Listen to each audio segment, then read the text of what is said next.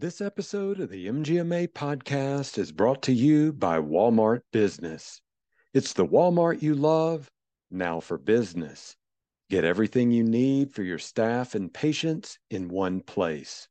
Enjoy big savings on health and safety products, cleaning supplies, over the counter medications, and much more. And don't forget the break room snacks. Create a free account today and start shopping at business.walmart.com. That's business.walmart.com. From the MGMA in home studios, welcome to the Insights Podcast. I'm Daniel Williams.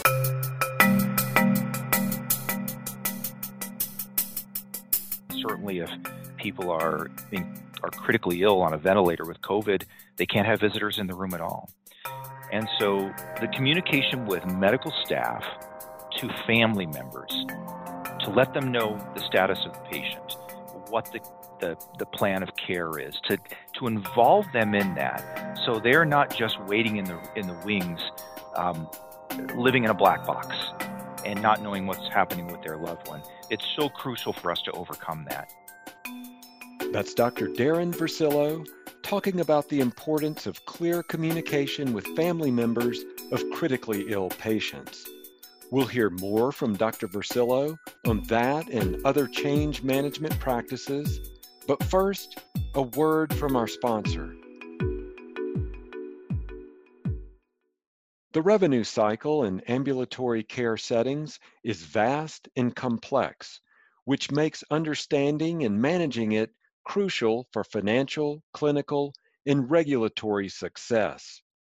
On February 3rd and 4th, MGMA will be offering a revenue cycle certificate program that will help participants assess and master revenue cycle management and give them the expertise to determine methods for continuous revenue cycle improvement and ongoing oversight.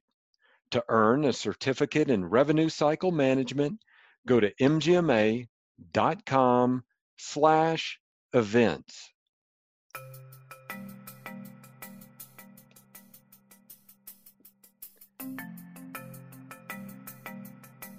Our guest today is Dr. Darin Vercillo, who is a practicing hospitalist as well as Chief Medical Officer and co-founder of Central Logic.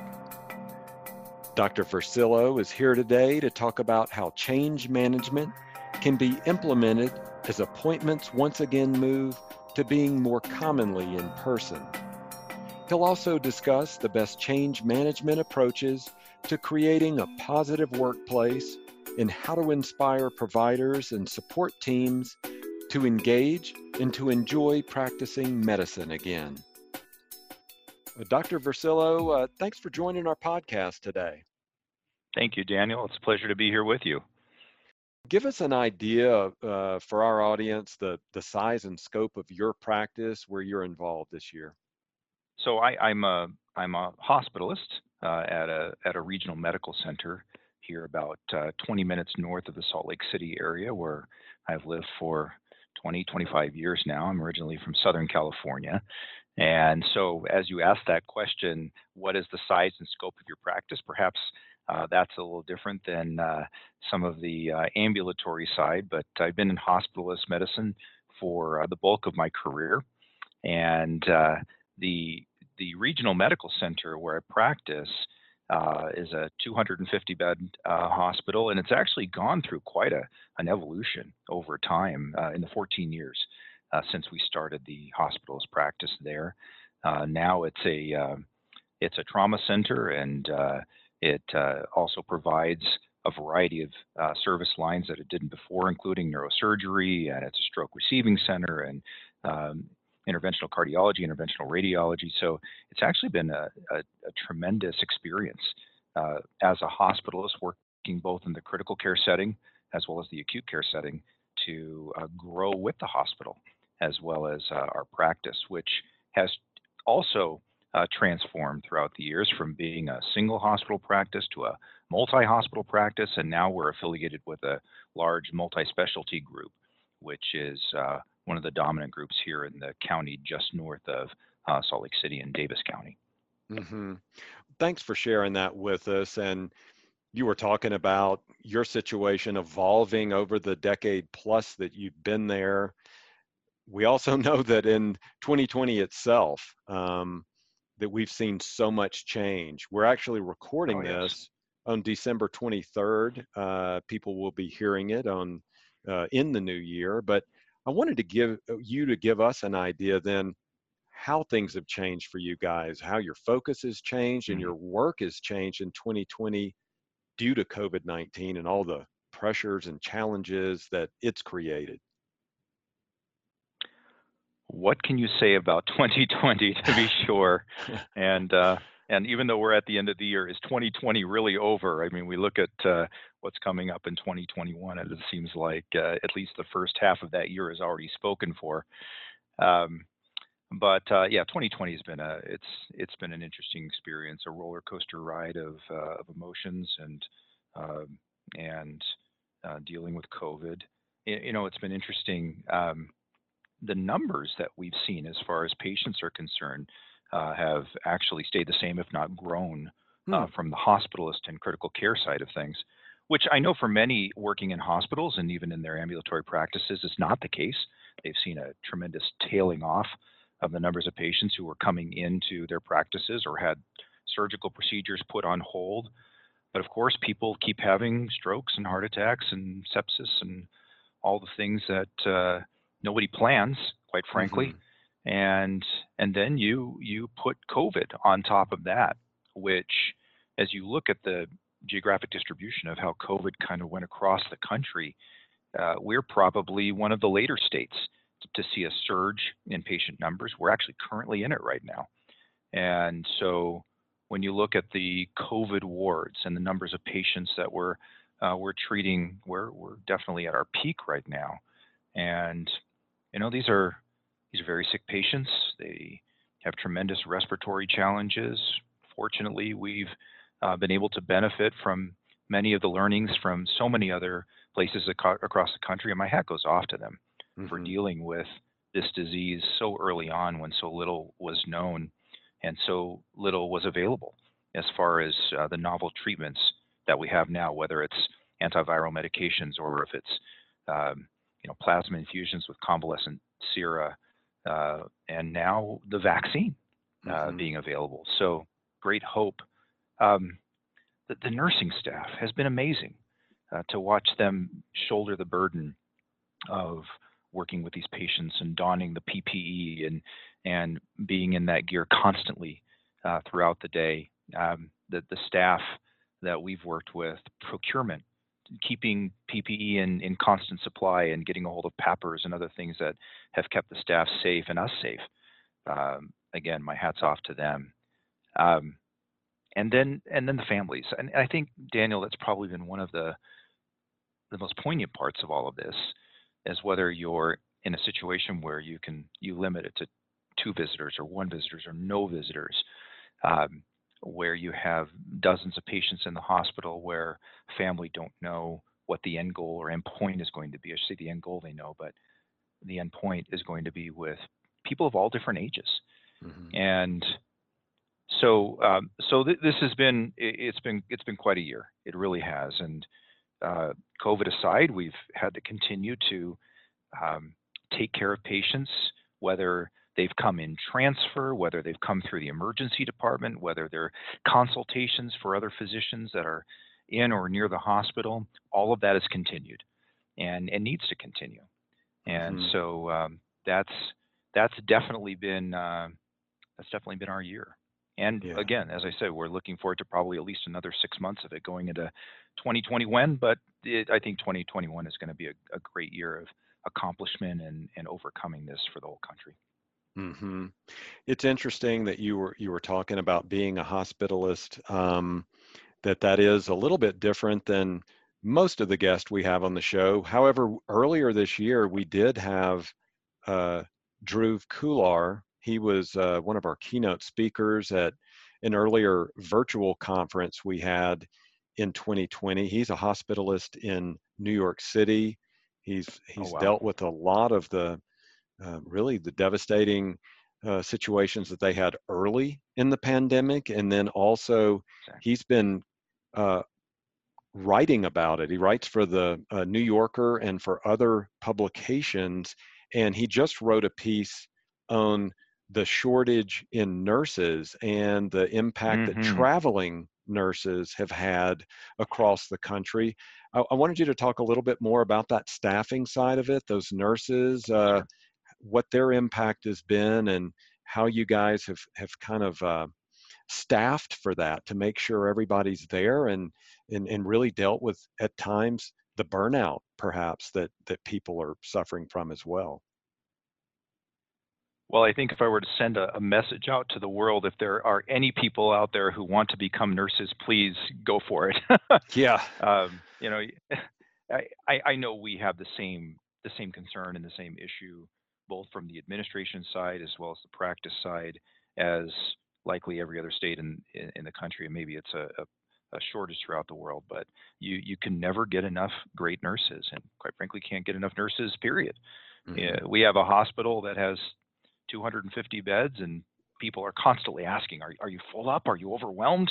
Do you have every bed in the hospital filled with COVID patients? And I say, well, fortunately, no, we're, we're not, uh, we're not dealing with getting slammed the way uh, so many hospitals seem to early on. And I don't know if that's an evolution of the disease or, or, or what have you there. But um, when we look at our hospital's numbers mm-hmm. and whether or not the hospital is filled, you have to ask, is that are you filled to capacity physically? Do you have every bed filled?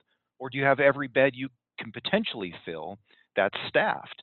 And in our case, you know, our staffing is uh, allows us to use 60 to 70 percent of the hospital beds, and I know many other hospitals in the area are in similar situations. So yes, we're full, but we're nursing full, and if we ever have to say no uh, because we're on divert in an emergency department, it's because the beds just we don't have enough nurses to staff them. And, and they're doing, as I mentioned before, just a, a heroic, heroic, monumental, making a monumental effort to, um, to continue to take care of these patients. I, have been amazed that uh, the nurses have been able to uh, continue with this effort the way that they have. We've seen, I think, very little burnout. I know there were some nurses who took some time off but have come back. I, I think everybody's trying to maintain a balance as best they can. Um, but it does, it, it, does wear on you. It mm-hmm. does, and it, it I'm sure wears on them far more than than me since they have to be at the bedside so much more mm-hmm. and and and be in that personal touch so so much more often. Yeah. You and I were talking offline about dealing with the end of one year and beginning to turn that page. I mean, that's just, it's like a human condition that that's what we do. We get into late December, we start mulling over those resolutions. It almost mm-hmm. seems inadequate when you think about what we have endured, what we've all been through in 2020 to just set resolutions. But I mean, we are human beings at the end of the day as well. We have lives. And how do we begin to do that? How do we sort of put 2020 into perspective, whatever that is, and then begin to, you know, build up that mindset, a new mindset for a new year. What what's some advice you can give us on what we can do as we we're a few days getting into a few days into 2021 as people are listening to this and and then begin to build a new a new us uh, as we look at 2021 right that's a great question. Um, you know, and, and as we did talk about that in earlier in this interview, I think one thing we do have to realize is that there isn't a magic end of 2020 and a new 2021 that's going to be absolutely different. I think we need to be transparent about that and, and yeah. honest with ourselves and with everyone else that this is still going to go on for a while. And and I don't say that to be a, a you know a downer or to you know um, to to make it sound like there's there's no end to this but um, we have made such tremendous strides in in conquering this. Uh, just in the in the in the change of how we practice with PPE, with um, limiting contact, with um, with now the vaccine, and hopefully that'll be tremendously successful. Although I know we're a ways off from being able to get that in the in the quantities and volumes to uh, to get everybody vaccinated, but we'll get there. We'll get there. So I think being again uh, clear with our expectations of what 2021 is going to bring will help us avoid disappointment of expecting too much and then still being in June of next year and and and dealing with many of the same issues that we deal with now.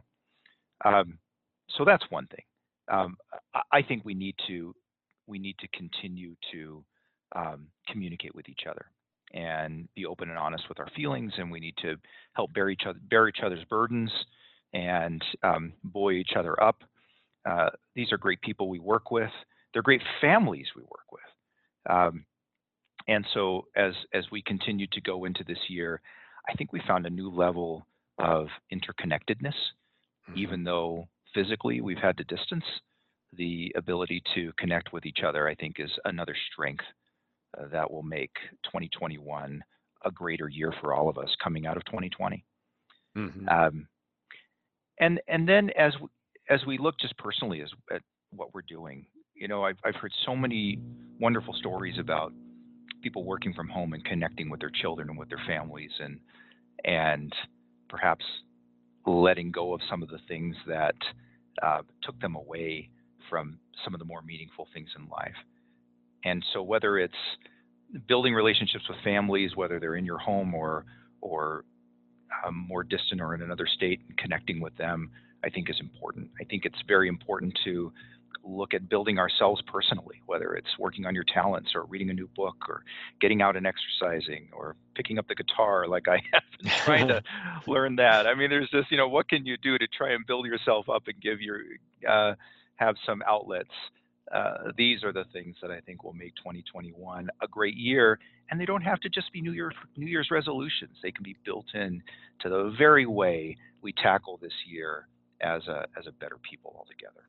Mm-hmm. Thanks for sharing those ideas and thoughts. Um, one of the other things that we talked about offline in earlier correspondence was talking about change management. We we truly have seen seismic changes in healthcare and the way care is delivered, the way uh, rethinking patient access and uh, other aspects of that provider patient relationship.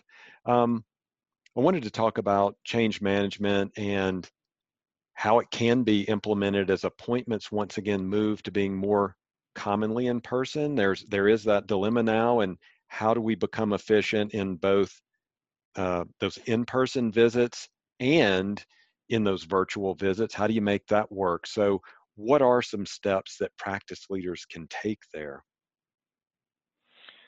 Well, as we've talked about again, um, since my practice is largely inpatient based, I, I don't do a lot of telemedicine uh, with respect to that. But from from our perspective, uh, I think there's a couple of things that we've looked at with regard to change that I think are important.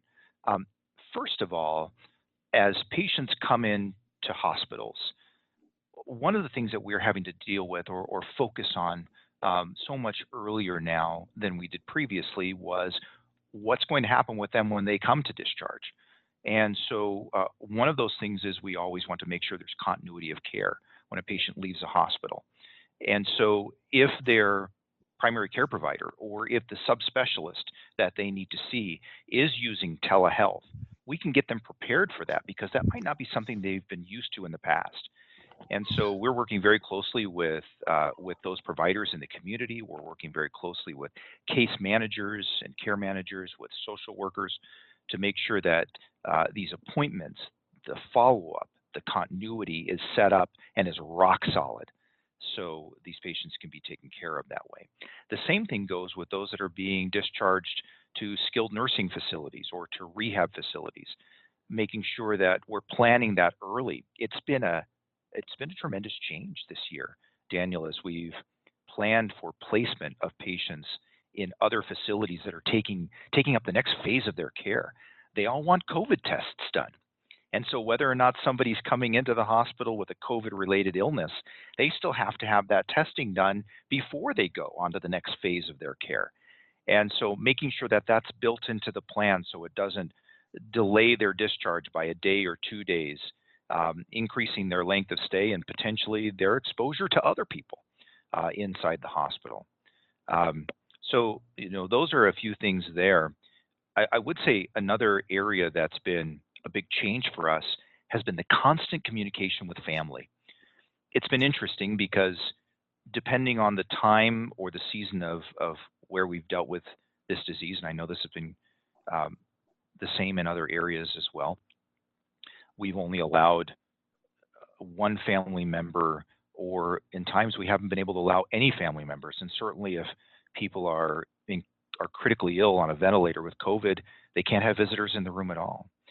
And so, the communication with medical staff to family members to let them know the status of the patient, what the the, the plan of care is, to to involve them in that, so they're not just waiting in the in the wings, um, living in a black box and not knowing what's happening with their loved one. It's so crucial for us to overcome that. We've seen uh, the, the, the the critical care ward, the ICU, uh, where I do a lot of my attending, is on a ground floor, and there are family members standing at the windows, looking in those windows at at their loved ones. They hold up signs at the glass saying, "We love you. We're we're cheering for you. We we we look forward to you coming home." They they tape those signs on the outside of the glass facing in.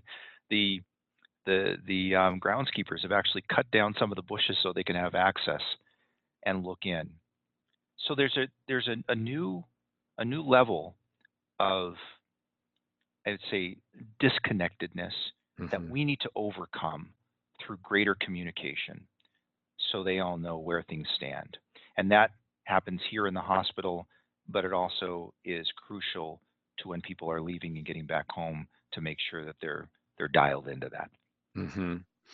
Yeah, th- no, thank you for sharing. Those are some inspiring stories about you know working with those patients, uh, really humanizing uh, that experience and that relationship. Wanted to talk about that from the workplace perspective as well. Um, how you can inspire providers and support teams to engage with one another, to communicate with one another, and quite frankly, to enjoy practicing medicine again, because this has been a, an incredibly challenging experience for everybody. Certainly. Well, I think first of all, from the um, from the side of working in the hospital, I think we all have to realize the burden that this places on certain people, and uh, the uh, just like when you're working at home and you're having an interview and your dog start barking. the, the, new norm, right? Yes, it is. Um, great, greater understanding as to what we're dealing with um, mm-hmm. here. I've I've been been super impressed with so many people and um, again their their willingness to um, to share and bear others' burdens, to be um, uh, understanding of when uh, people lose it once in a while mm-hmm. uh, because of how tough it is. Um, and you know, it, it's been interesting. I've some colleagues that I have, they'll they'll give their other colleagues a pat on the back, and when they know they're going home, to encourage them to just forget about what's behind them and go be with their families and uh, go thing go do things that they um, uh, enjoy doing. So we have to we have to carry this load. Obviously, it's not going to go away, um, but uh, I think working together we can uh, we can make sure that it's uh, uh, it's as enjoyable as it can be. And then you know from the from the standpoint of of enjoying to practice medicine again I've seen so many of my colleagues do what I've done similarly is to create variation in their practice. And so many have gotten involved with uh, uh, with other business ventures. Um, so this is beyond obviously the uh, the personal things that people do, like you know flying a plane or playing a guitar or water mm-hmm. skiing or whatever your uh, uh, your your personal outlet is. But to create variety in your practice, to write, to um, uh, to give interviews, to uh, to do uh, legal review, to get involved in healthcare software companies like like I am. Um, so to, to consult and, and, and move around the country and, and help uh, bring your particular expertise there. Uh, I believe that as medical pr- uh, providers, whether we're physicians or nurses or nurse practitioners, physician's assistants, in, in whatever uh, capacity you practice, you have a tremendous amount of knowledge to give and to pass on.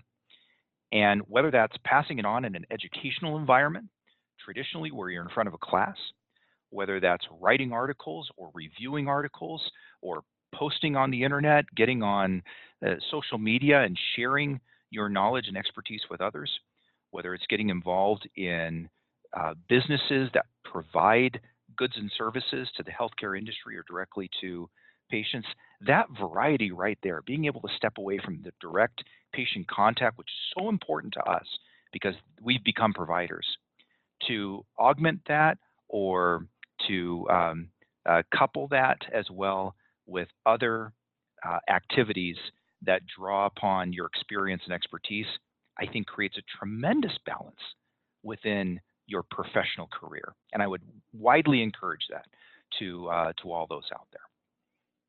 Can you give us an example of uh, what that looks like in practice? Maybe provide a success story or a, a case study for us? Sure, certainly.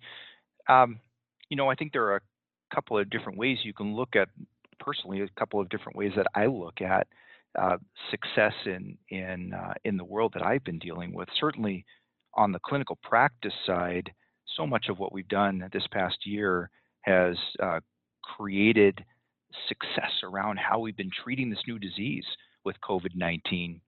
Um, in the efficiencies and the way that we work together and the way that we work in hospitals and and uh, address the needs of patients.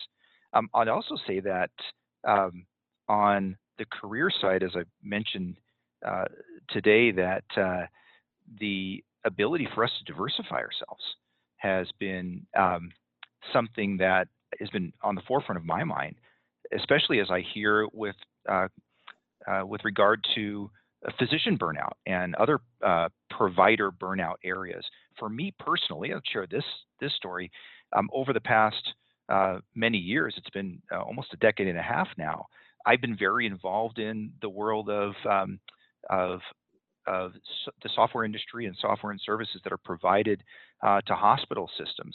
And one of the great successes that we've seen, especially during this this past year with uh, with the company that I work with, is the ability to um, orchestrate care. It, has been such a needful thing in the uh, in the world of COVID, being able to get patients to the care where they need it as quickly as they can with the right providers.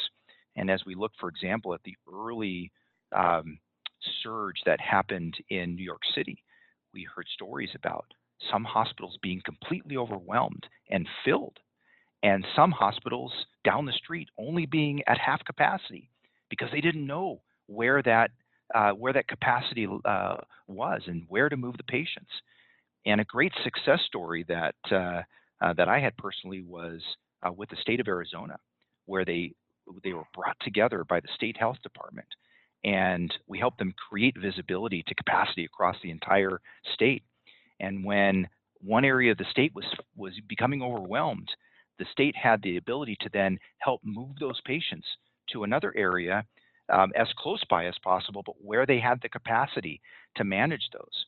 And so the state of Arizona collectively was a tremendous success story of what we call access and orchestration to orchestrate the care of patients across uh, an environment that broke down barriers between different healthcare systems, that uh, opened up silos that people were operating in, and we had people getting together on phone calls on a weekly basis, sharing best practices.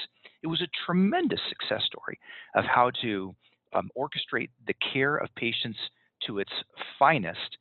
So everybody got the accessibility to what they needed. They got it in a timely manner. Healthcare systems didn't become overwhelmed. So for me professionally, uh, with the work that I do um, with Central Logic, we um, were able to see uh, that uh, blossom into a great thing for the state of Arizona. And I know many other states are following suit in creating uh, that accessibility and visibility across their areas as well. Mm-hmm.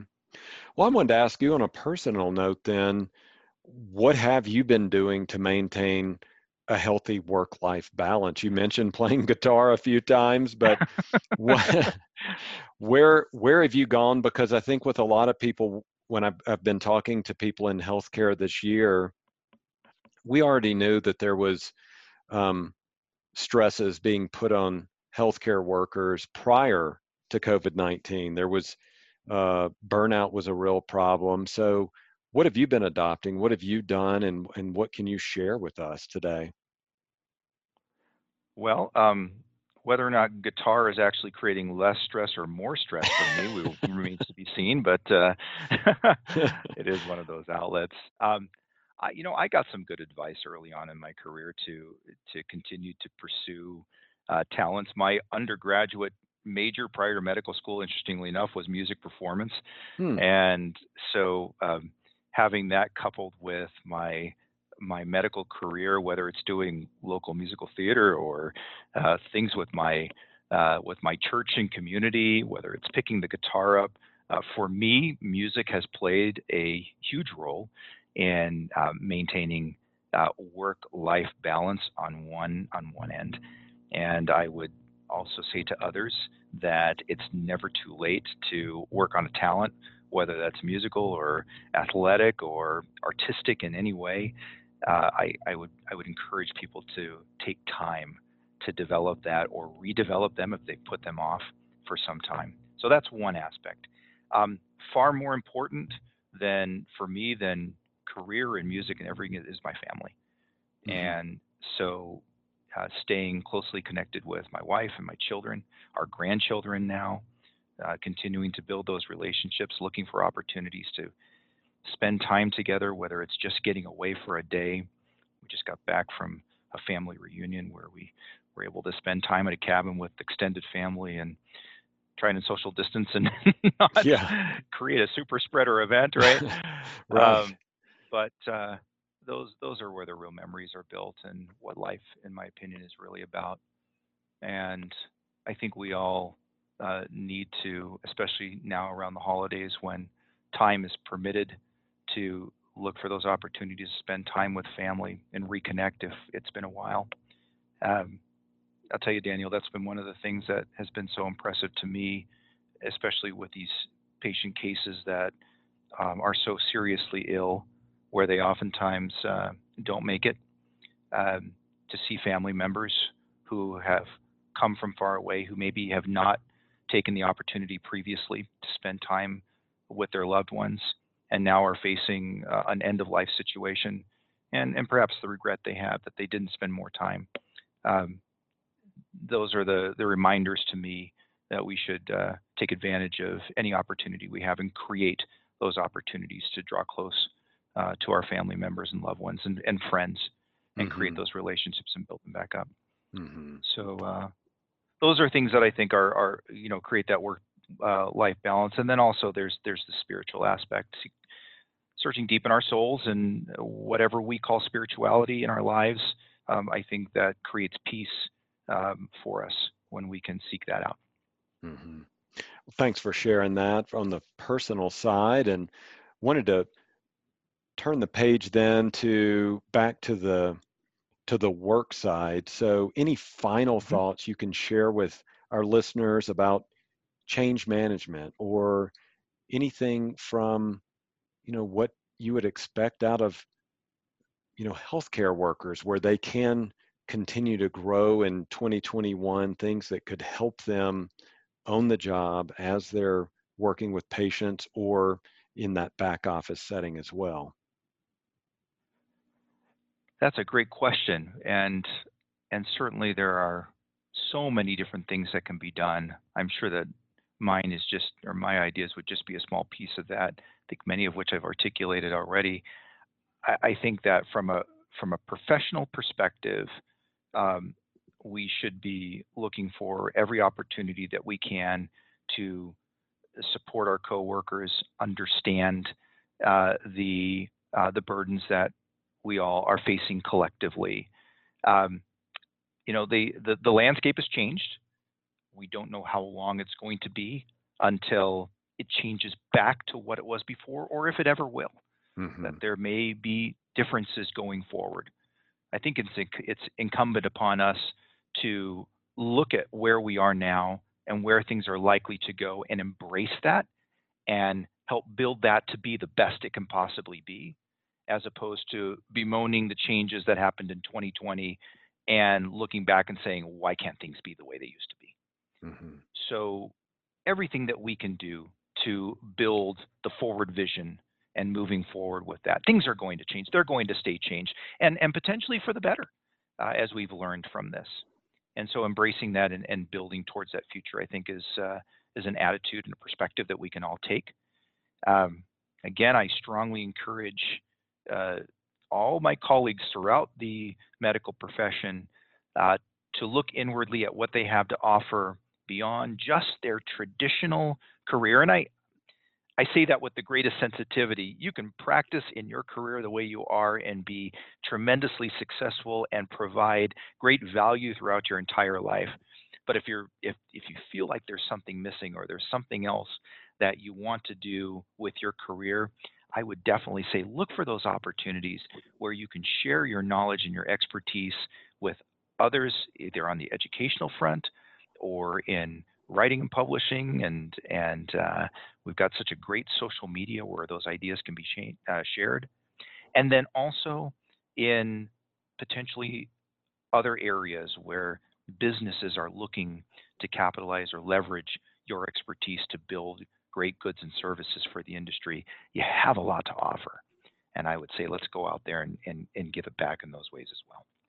Well, Dr. Vercillo, uh, thank you so much for sharing these insights with us today. I hope that you continue to stay safe out there, keep playing the guitar, and keep being a great role model for other healthcare professionals. Thank you so much. Thank you very much, Daniel, and I appreciate you uh, having this series where we can have these sorts of discussions. So, happy holidays to you. Well, that's going to do it for this episode of Insights. Thanks to our guest, Dr. Darin Vercillo. And thanks to MGMA Events for sponsoring this week's show. To register for the upcoming certificate program in revenue cycle management, go to mgma.com slash events. If you like the show, please rate and review it wherever you get your podcast. If you have topics you'd like us to cover or experts you'd like us to interview, email us at podcast at mgma.com or find me on Twitter at mgma daniel. MGMA Insights is presented by Decklan McGee, Rob Ketcham, and I'm Daniel Williams. Stay safe and thanks for listening. Hi, this is Decklan McGee, one of the producers for the MGMA Insights podcast.